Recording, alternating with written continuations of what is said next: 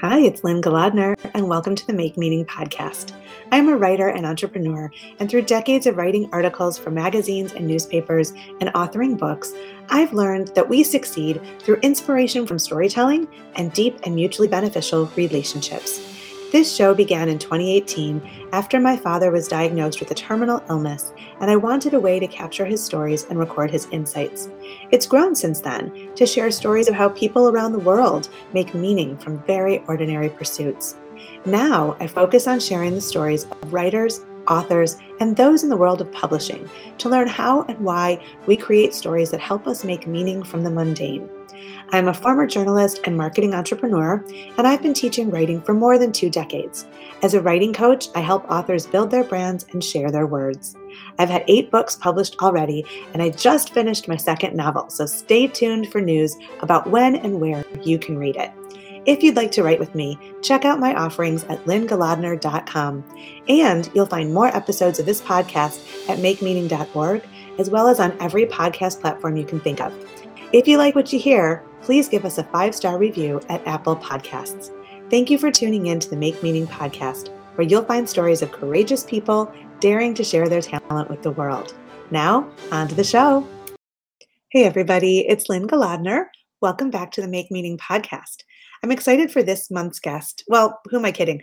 I'm always excited for my guests. These are fascinating people with wonderful stories and inspiring work that we can model ourselves after and aspire to. So this month, who do I have? I have Doctor Indigo Willing. She's a sociologist, research consultant, and community volunteer at Griffith University in Queensland, Australia. In her work, Doctor Willing examines issues of power, social change, and representation in an effort to build bridges between academia and the community. As an orphan of the Vietnam War, Doctor Willing was adopted into an Australian family and describes herself as an activist who explores how to include more people across communities. She is project leader and co-founder of Consent is Rad and co-founder of We Skate Q L D, as well as founder of the Adopted Vietnamese International Network and of one of Australia's largest all-female skate groups, We Skate Queensland. While all of this is phenomenal and inspiring, what really brought Doctor Willing to my attention and inspired me to invite her to be a guest on the Make Meaning Podcast was an article on Oldster about how she became a skateboarding sensation at midlife. A month after earning her P H D at forty-one, Doctor Willing started skateboarding. Let's hear her story on this episode of the Make Meaning Podcast. So hey, Indigo, welcome to the Make Meaning Podcast. Thank you so much for inviting me. Yeah, I'm I'm really excited to meet you, and I, I'm in quite awe of you. I'm not brave enough to skateboard myself, but we will get into your story. And so I want to start with an easy question. Tell me what drew you to skateboarding at the age of forty-one. It's a it's a sort of a lifelong passion story, really. Like when I was little, as a young person, I would catch a bus going past a skate park and see lots and lots of dudes. I don't think there are any um, other genders there, skateboarding on this giant ten-foot vert ramp. And they just look like they're having so much fun. And um, it's very dangerous looking. It looks really wild. But most of all, they just look really free. And, you know, I'd be on my bus going to uni or going to work or something and just think, wow, I really wish I could just um, walk in and do that. And given the time, there wasn't many, yeah, there wasn't many minorities at the skate park. There wasn't, you know, anybody but sort of, for me anyway, on the bus, sort of, you know, men and, and boys and guys. And I didn't feel confident going in there. And so I did sort of like the reverse. Most people skateboard, then settle down and do, get a job and do all these other things. But I kind of like I did my studies, and um, then I finally got a skateboard, and I was really, really excited. It wasn't a very good skateboard at all. It was just from the mall or something. And um, I um, I found out the week I bought my skateboard that I was pregnant. Oh, my gosh. Yeah. So I thought, okay, m- maybe now's not the time to learn to skateboard. You think? Yeah. Yeah. Uh... Okay. Kept getting big, like a, you know, like a beach ball, and I was really happy. And, um, you know, um, but yeah, being a a, a parent um, of a newborn and then a toddler, and also studying. So at that stage, I'd also applied to do a P H D. So um, yeah, I had a lot going on my plate. It wasn't the right time. Mm-hmm. And then when my son started school, then it was the right time. So then I thought, okay, like I I would really love to uh, follow that dream. So I remember a really inspirational um, woman telling me, she was a grandmother and she had an incredibly senior position in government. And she said to me, you, you can't, you can have it all, but you can't have it all at once. Yeah. And I agree true. with that. Yeah. Yeah. So, um, well, I'm going to ask you some more about skateboarding. Then I want to go back and hear, you know, your, your early stories. So, um, so we'll get it all in, but how did it feel when you got on that board and, you know, after so many years of wanting to and yearning for it, like what thoughts went through your head? So the very first time that I went skateboarding, um, I attended a workshop for people. So it was a pretty controlled environment at the skate park. It was very welcoming and friendly and intentionally sort of signposted for beginners. So they had a whole bunch of boards you could borrow.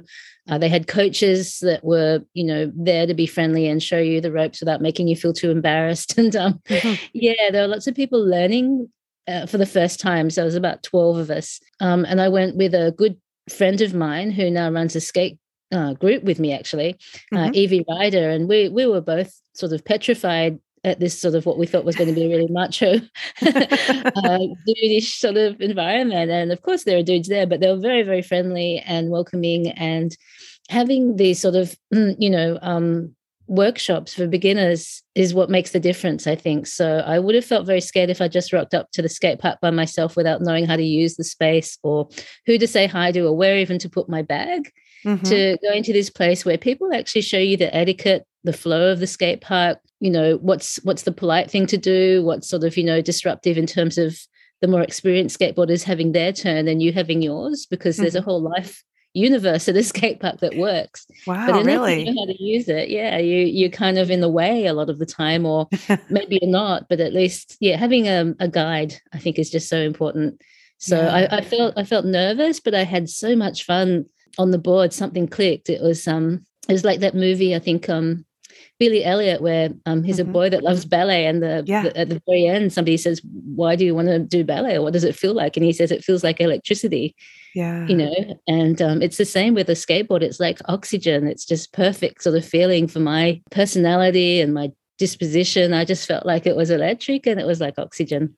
Oh, that's amazing. You know, it's funny. I'm detouring. Actually, this is not even on my planned questions, but I'm a writer and um, and I teach a lot of writing classes, and I try to take people, especially at midlife, back to what they felt when they were younger and writing, and like it didn't have to earn money and it didn't have to get published, and it was just like, you know, like when I was little in the seventies, I had this little corduroy covered journal that um, I would take everywhere and just write stories and skits and poems and whatever. And it just filled me up. It was like I was meant to write. And then I feel like you get older and you, you're told like, I need to find a reliable position. I need a, re- a reliable income generator. And so you kind of leave that passion for whatever it was that like really filled you. And mm-hmm. I feel like when we get to midlife, you're just sort of like, how can I reclaim that? Like, that's really who I am at the core. So I, well, how do you feel about that? I mean, you started really skating in earnest later, but it probably did that for you. And I'm sure you felt similar things when you were younger too. Yeah, yeah. Um, so studying skateboarding at forty-one is kind of unusual, or it was back then. I think mm-hmm. more and more Um, mums in particular, because I'm a mum, that more mums are realizing that there are other mums that are, are going to the skate park and having a lot of fun. So um, fun is an essential part of our well-being. Having fun is part of um, every culture across yeah. the world. It's yeah. a universal thing that we seek. Um, having fun is socially bonding. It's not just good for our Uh, mental health. It's also good just for our social well-being. And um, it just depends how you have that. I mean, we're we're all capable of being silly and doing it with other people even better. And skateboarding um, gives that sort of affordance. Like, yeah. Um, yeah, I mean, you, you don't you don't make money from it, that's for sure. At least I don't.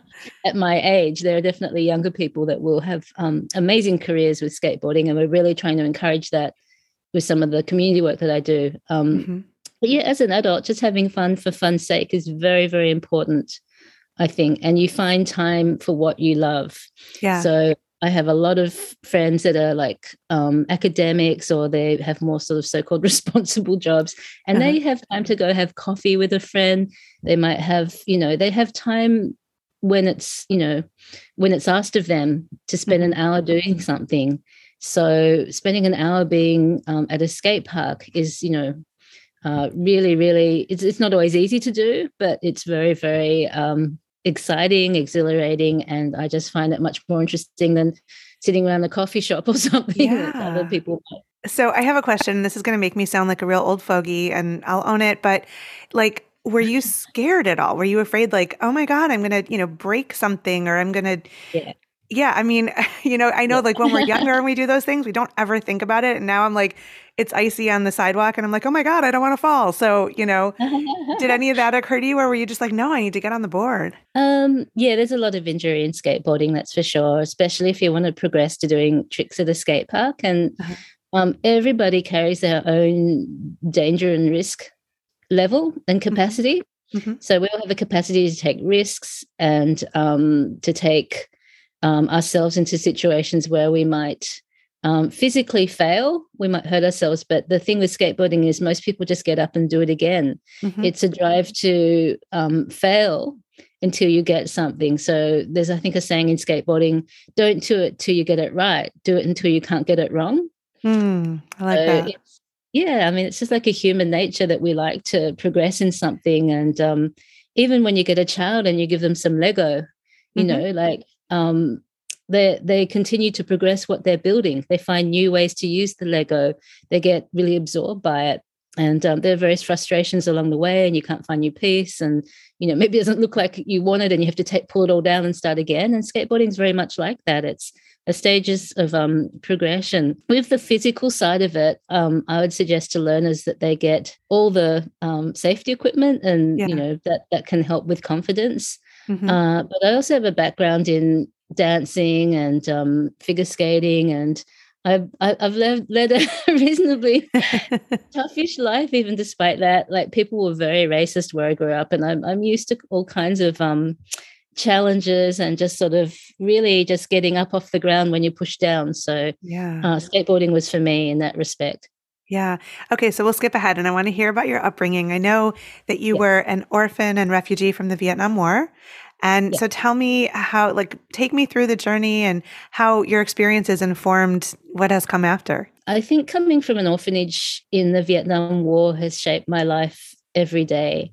And every time I look in the mirror, I wonder um, a little bit about who I am, but I also feel the need to Uh, be responsible for the opportunities that I have in front of me um, and the twist of fate that sometimes happens. So mm-hmm. I'm I'm very proud of being Vietnamese. I, I don't speak the language and I'm not very um, traditionally Vietnamese culturally, mm-hmm. but I think you always carry within you a sense of connection to your relatives, to your ancestors and to the legacy they leave.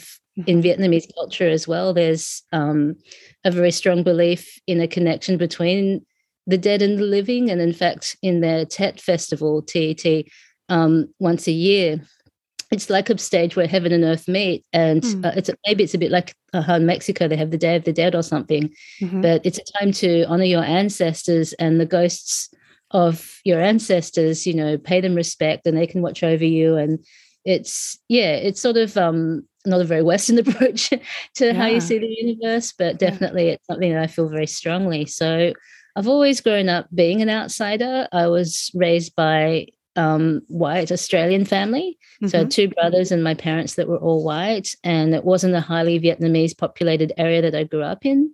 Mm-hmm. So I'm a little used to being a misfit and um, just being very independent. And it affords you two things. It lets you see through all the nonsense when people are racist, because, you know, it doesn't really make any difference to how you connect, and all the stereotypes about Asians and white people and whoever, mm-hmm. they don't really hold true when you're adopted. Um, yeah. Secondly, I think it also makes you feel a connection with strangers very quickly. Uh, mm-hmm. You have to do that. So it's a nice way to operate in the world in general, and specifically in skateboarding, no matter what background people are from or what race or what um, ethnicity or cultural background.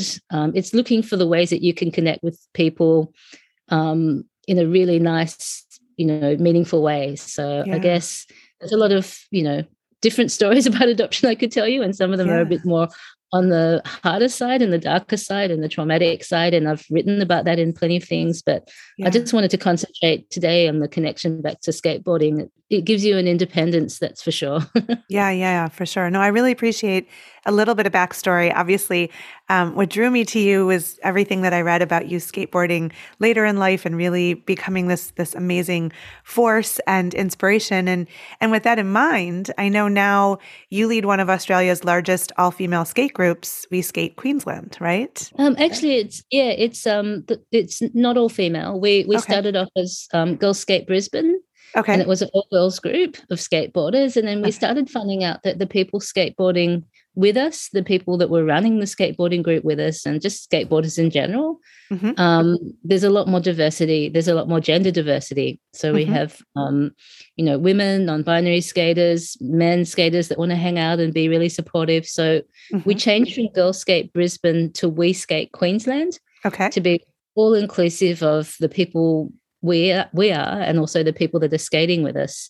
Sure. And um, yeah, it was a very important move, because I think any scene, you know, once you can get past that girls only focus, mm-hmm. you know, that's what you want. You want, you want everyone just to be a skateboarder. You don't want them to be specifically, yeah. you know, this is, this is for, you know, you because you don't fit in. So yeah. yeah.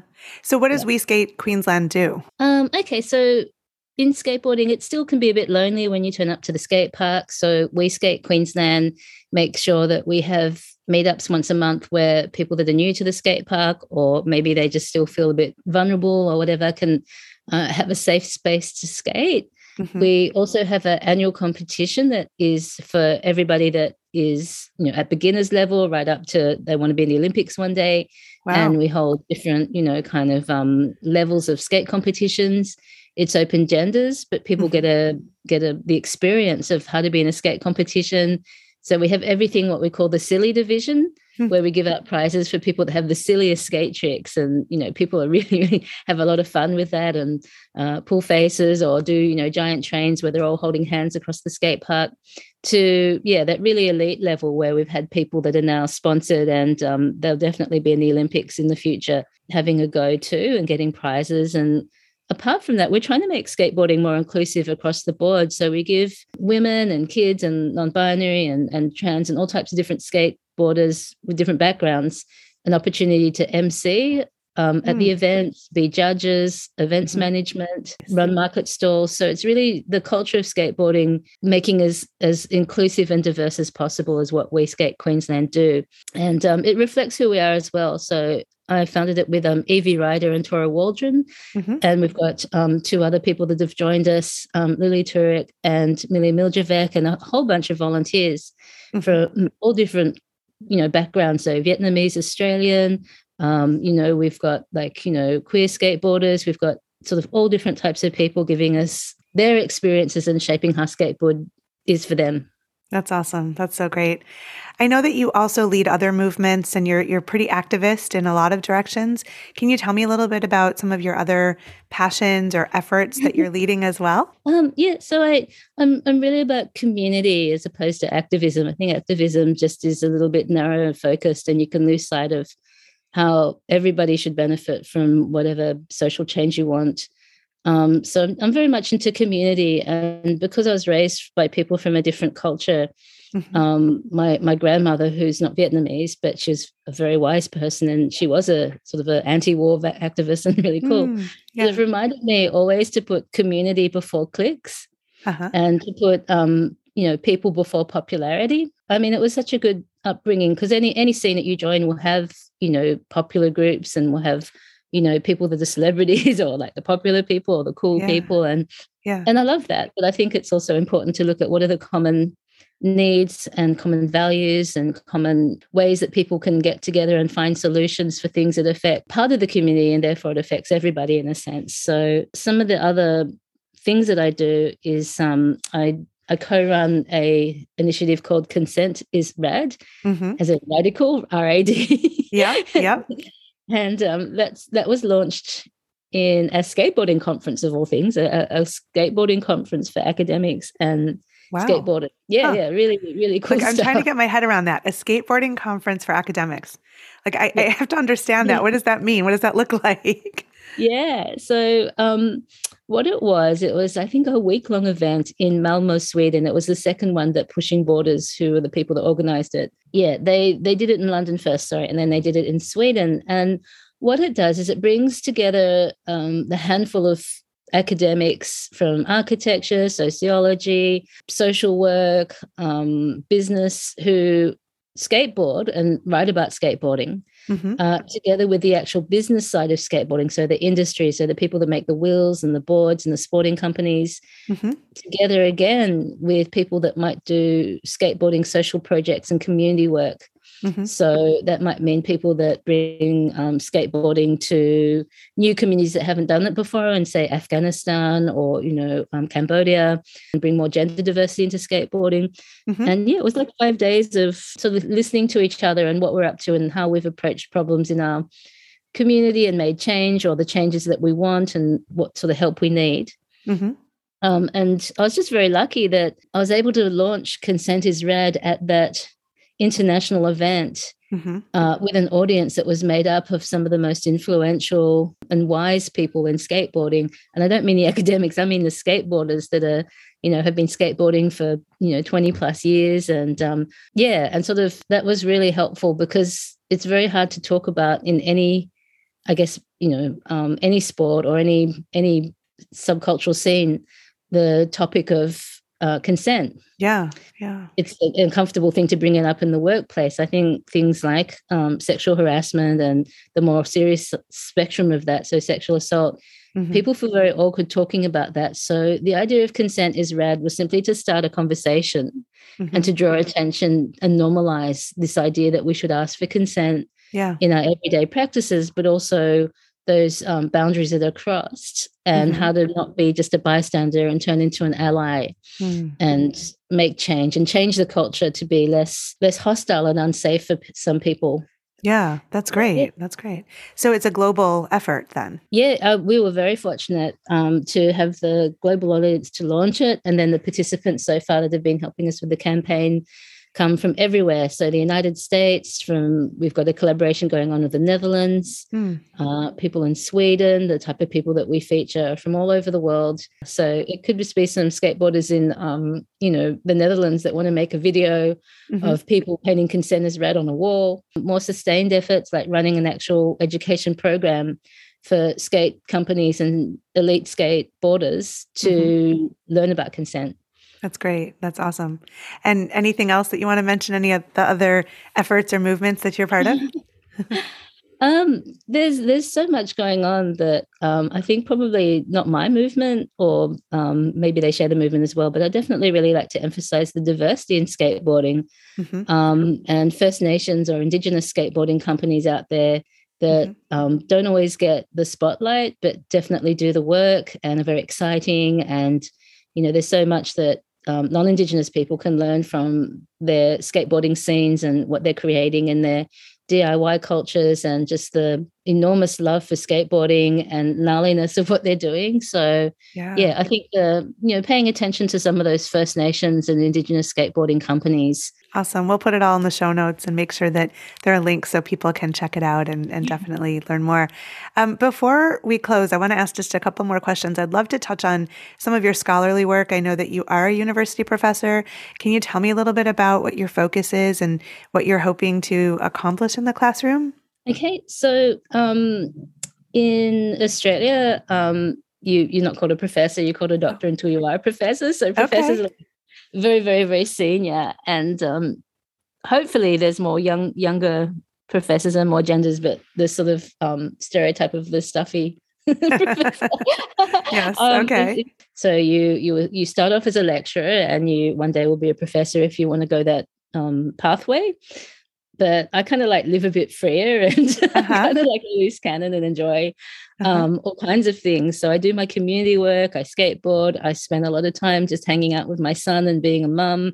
Mm-hmm. Um, and I do love teaching though. So mm-hmm. I teach uh, people research methods. Okay. And what they do is they take their passion and say, I want to do this research project. And I teach them um, how to interview or do focus groups or visual research, and just turn their ideas into practical ways to connect with people and get their perspectives and then share them. Yeah, I, I only teach what I want. I think if you're a full-time academic, you you get a lot of, you get told to do what a lot of, I yeah. think as I said before, I'm very independent and I just, I just want to do cool things. I love it. Oh, I love it. No, that's it. That's enough. Like, I, I can totally relate. I'm I'm a very I'm a strong woman and I love my independence, and yeah. you just want to go where your passions take you, right? Yeah, yeah. I mean, I work my ass off and I work three jobs sometimes, and I just I, I don't have much sleep, and I'm up at four a.m. sometimes doing work. So I don't want to make it sound like this is an easy path for anybody, yeah. but I think it's the right path for me to